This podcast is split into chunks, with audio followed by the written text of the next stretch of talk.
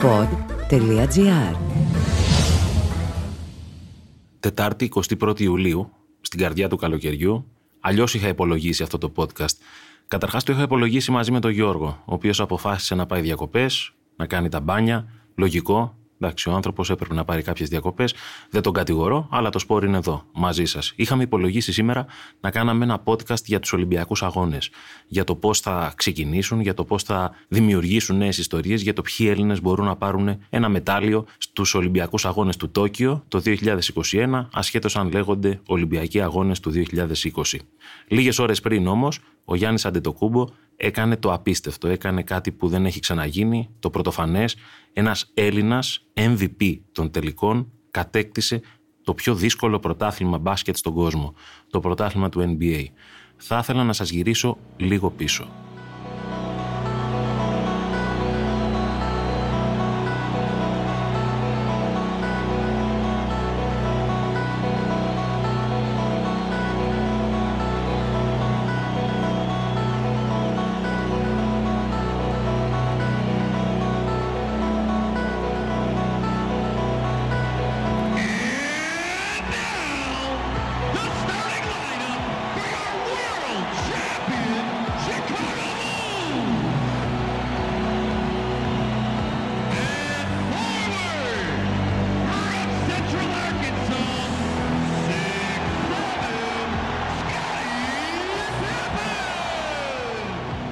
Αυτό το τραγούδι, αυτό το βίντεο, αυτός ο ήχος, αυτό το intro των Chicago Bulls για μένα και για όσους έχουν γεννηθεί στη δεκαετία του 1980 αποτέλεσε το δεύτερο αθλητικό ύμνο που μάθαμε. Αν ήσουν αντίπαλος των Bulls στη δεκαετία του 90, είναι αυτό που λέμε ότι έχανες πριν παίξεις. Τρομακτικό, συγκινητικό και επιβλητικό μαζί. Η φωνή που παρουσίαζε την αρχική πεντάδα ήταν του θρηλυκού Tom Edwards, που είχε ματσάρει ιδανικά το τραγούδι με την ομάδα και την ιστορία που γραφόταν τότε. Αυτή η παρουσίαση έκλεινε με αυτό.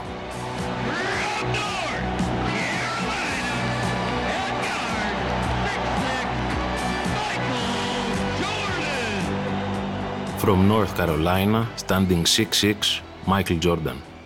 Έξι πρωταθλήματα με τους Chicago Bulls όρισε το μπάσκετ όσο κανένας άλλος παίκτης στην ιστορία. Είναι το μπάσκετ πριν τον Michael Jordan και το μπάσκετ μετά τον Michael Jordan. Αυτά που έκανε ανάμεσα είναι που όρισαν τόσο το μετά αλλά και το πριν. Πώς ήταν η ζωή στο μπάσκετ πριν τον Michael Jordan; Για όσους είδαν πριν από περίπου ένα χρόνο το Last Dance κατάλαβαν πολλά για αυτό που λέμε winner mentality, για την οτροπία του νικητή, για την καρδιά του πρωταθλητή, για μια ομάδα η οποία όχι μόνο στο μπάσκετ αλλά σε όλο τον αθλητισμό έδειξε το πώς πρέπει να γίνονται τα πράγματα. Συγκρίνοντας την εποχή του Michael Jordan με τη σημερινή, αυτό που μπορώ να σκεφτώ και να ταυτίσω δύο διαφορετικές εποχές έγκυται σε μία εικόνα. Για τον Michael Jordan, όλη η εικόνα του ως πρωταθλητή, ως του GOAT, είναι αυτό που λέμε το last shot. Είναι το Game 6 του 1998. Utah Jazz εναντίον Chicago Bulls. Η Utah Jazz είναι ίσως η πιο αδικημένη ομάδα στην ιστορία, γιατί ήταν μια σπουδαία ομάδα που έπεσε απλά πάνω στους καλύτερους. Το δίδυμο Stockton Malone μπορούσε να καθαρίσει οποιοδήποτε αντίπαλο, εκτός αν έπεφτε πάνω στου Chicago Bulls. Η στιγμή της καριέρας του Jordan τοποθετείται και μυθοποιείται με μία εικόνα. Αυτή η εικόνα αφορά στο τελευταίο σουτ που έκανε ο Μάικλ Τζόρνταν. Λίγα δευτερόλεπτα πριν, ο Τζόρνταν δεν ήταν μόνο ένας απίστευτος παίκτης στην επίθεση, ένα απίστευτο clutch factor. Ήταν ένα σκυλί του πολέμου στην άμυνα. Όπως σκυλί του πολέμου στην άμυνα είναι και ο Γιάννης Αντετοκούνμπο. Η εικόνα που έβγαλε ο Μάικλ Τζόρνταν σε εκείνο το παιχνίδι ήταν αυτό το σκαμπίλι της μπάλας πάνω στον Καρλ Μαλόουν όταν δεν ακολούθησε το cross που έκαναν οι παίκτες των Utah Jazz. Ο Τζόρνταν δεν ακολούθησε τον παίκτη του. Η αθλητική του ευστροφία του είπε να μείνει πίσω από τον Καρλ Μαλόουν, στην νεκρή του γωνία. Σαν να είσαι στο αυτοκίνητο, να βλέπεις τον καθρέφτη, αλλά να μην βλέπεις τι είναι ακριβώς δίπλα σου. Ακριβώς δίπλα στο Μαλόουν ήταν ο Τζόρνταν. Με ένα σκαμπίλι δυνατό πάνω στην μπάλα, κλέβει. Ελάχιστα δευτερόλεπτα απομένουν για να πάει το παιχνίδι είτε στον τίτλο των Chicago Bulls είτε στο περιβόητο Game 7. Ο Τζόρνταν προσφέρει την εικόνα της καριέρας του. Ο δύσμυρος Byron Russell προσπαθεί να τον μαρκάρει. Αυτή η στιγμή, αυτή η σταυρωτή τρίπλα, αυτό το άνοιγμα στα πόδια που νιώθεις ότι θα τους σκιστούν όλοι οι τένοντες και το πώς τον αφήνει με ένα μικρό σπρόξιμο πάνω στον μπούτι να σηκωθεί μόνο στο Michael Jordan. αυτή η εικόνα από όλες τις λήψεις, από τους παίκτες των Utah Jazz που ξέρουν ότι θα δεχθούν το καλάθι, από όλους όσοι βρισκόντουσαν στο Delta Center, φίλοι και εχθροί του Michael Jordan, που έχουν ήδη πιάσει το κεφάλι τους πριν η μπάλα καταλήξει στο καλάθι. Αυτή η στιγμή υιοθέτησε το Michael Jordan. Επιστρέφοντας το σήμερα, ο Γιάννης Αντετοκούμπο δεν έχει μία ούτε δύο. Έχει τρεις στιγμές να συνοδεύουν αυτό το, το πρωτάθλημα. Η πρώτη αφορά στον τελικό της περιφέρειας όταν χτύπησε. Όταν με την άσχημη πτώση του πάνω στο παρκέ, η υπερέκταση του γόνατος μας έκανε όλους να παγώσουμε. Μας έκανε να πιστέψουμε ότι ο Γιάννης Αντετοκούμπο θα χάσει τους τελικούς. Ότι ο Γιάννης Αντετοκούμπο δεν θα έχει τη δυνατότητα να διεκδικήσει ένα πρωτάθλημα NBA μέσα στο παρκέ. Μπορεί να το κάνανε οι συμπαίκτες του, μάλλον όχι, αλλά μπορεί και να το κάνανε. Ο χρόνος και ο κόσμος έχει παγώσει. Θα μπορούσε να γυρίσει ο Γιάννη Αντετοκούμπο ή όχι; Εικόνα νούμερο 1. Η εικόνα νούμερο 2 έρχεται από το προ-προηγούμενο παιχνίδι, όχι από τον τελικό. Είναι η στιγμή που ο Γιάννης Αντετοκούμπο κάνει την απίστευτη τάπα πάνω στον Νέιτον, ο οποίος μυθοποιείται όπως μυθοποιήθηκε τότε ο Μπάιρον Ράσελ. Η τάπα, ο τρόπος που πηδάει, το άλμα και το μπλοκ που δίνει τη νίκη στην ομάδα του. Είναι ένα καρέ που από όπου και αν το δεις, δεν το ξεχνάς ποτέ. Είναι λίγοι αθλητές που μπορούν να κάνουν σε τόσο σύντομο χρονικό διάστημα μια τέτοια ενέργεια. Να μπορέσουν δηλαδή να πηδήξουν στο κατάλληλο χρονικό σημείο και να κάνουν την απόλυτη άμυνα. Αυτή είναι η εικόνα νούμερο 2. Η εικόνα νούμερο 3 δεν έρχεται χθες. Δεν έρχεται στο παιχνίδι που κέρδισαν οι Milwaukee Bucks το πρωτάθλημα απέναντι στους Phoenix Suns. Έρχεται από το προηγούμενο παιχνίδι. Έρχεται από το κλέψιμο, από την assist του Holiday και από το αδιανόητο alley κάρφωμα. Οι Αμερικάνοι σε αυτά είναι πάρα πολύ μπροστά. Όχι η φωτογραφία από τη λήψη την τηλεοπτική του αγώνα, αλλά από την άλλη πλευρά. Ο Γιάννης έχει πηδήξει στο Θεό και στο background τι βλέπεις. Ω άλλους οπαδούς της Utah Jazz, αυτούς του Phoenix να τον βλέπουν, να μην το πιστεύουν, να το δέχονται το καλάθι. Ποιο είναι το κορυφαίο, ότι εκεί βρίσκεται και ο LeBron James. Κάτω από τα μάτια του βασιλιά ύπταται ο νέος βασιλιάς του NBA, ο Γιάννης Αντετοκούμπο, και προσφέρει ένα καρέ που όμοιό του έχουμε συναντήσει ίσως μόνο στην εποχή του Kobe Bryant, του Michael Jordan αλλά και του LeBron James. Η ιστορία εξελίσσεται, ξαναγράφεται και τη δημιουργεί ένας Έλληνας. Είναι από τα Σεπόλια, είναι ο Γιάννης Αντετοκούμπο.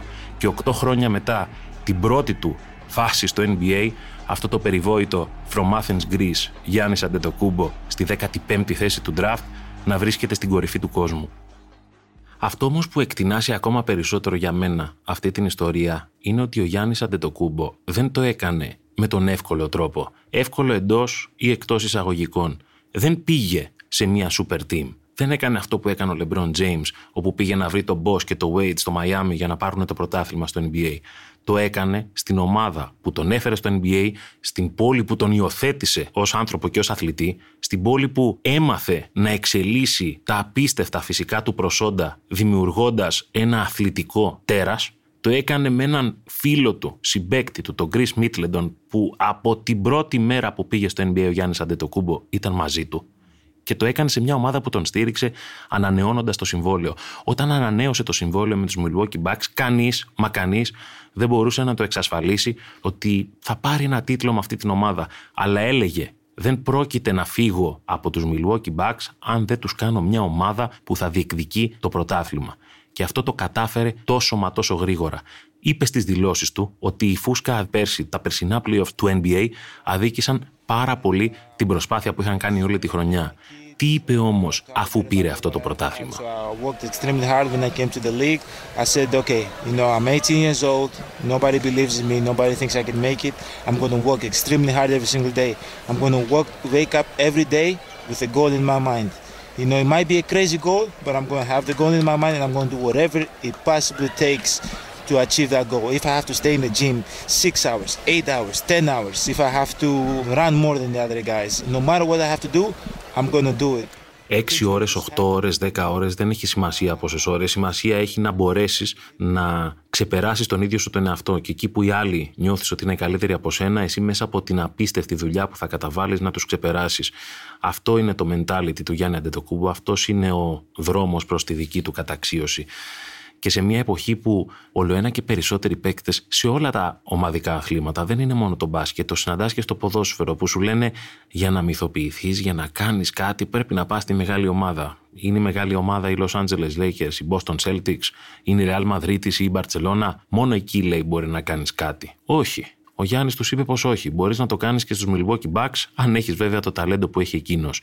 Και για μένα αυτό είναι ένα πολύ σημαντικό μήνυμα που περνάει, πλαγίως, όχι αμέσως, από το Γιάννη Αντετοκούμπο σε όλο τον αθλητικό κόσμο. Είναι μια νίκη που δεν την χαιρόμαστε μόνο εμείς ως Έλληνες, ούτε το γεγονός ότι ένας τύπος στο μάτς της ζωής του βάζει 50 πόντους. Κάτι που έχει να γίνει δεν ξέρω κι εγώ πόσα χρόνια, 30-40 χρόνια. Ούτε ότι φέρνει στο Milwaukee έναν τίτλο 50 αγωνιστικές σεζόν μετά. 50. Όχι 4, όχι 5, όχι 10, ούτε καν 20. 50 χρόνια πριν. Δεν είναι απίστευτο ότι το κάνει ένας άνθρωπος ο οποίος ξεκίνησε με τόσο μεγάλες δυσκολίες στη ζωή του.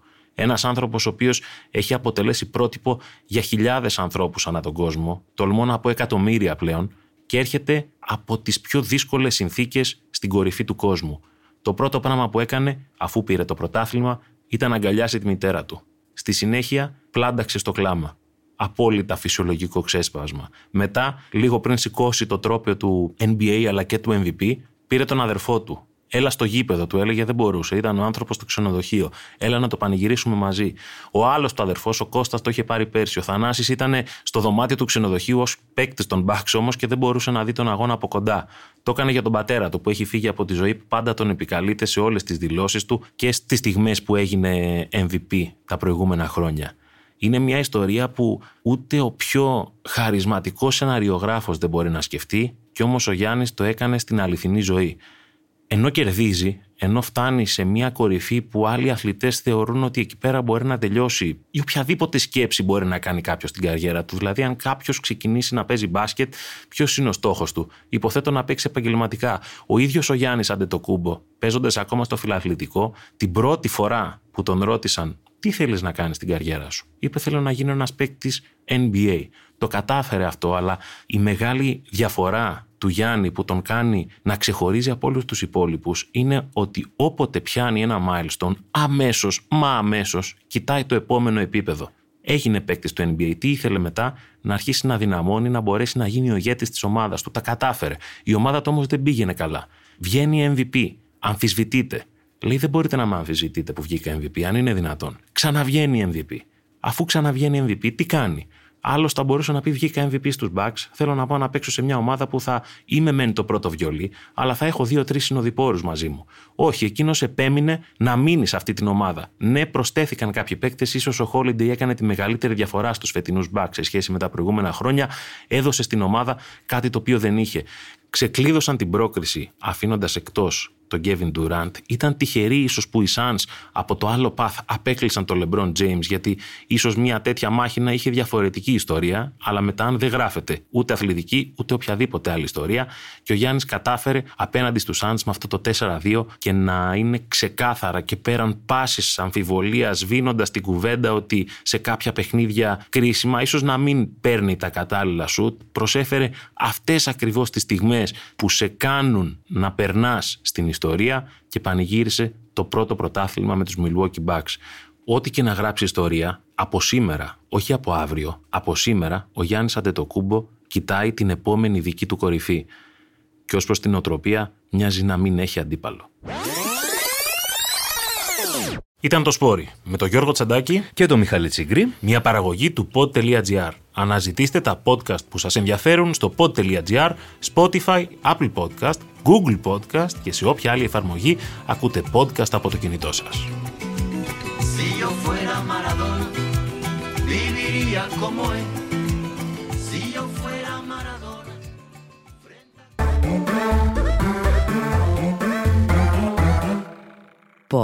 Pod.gr.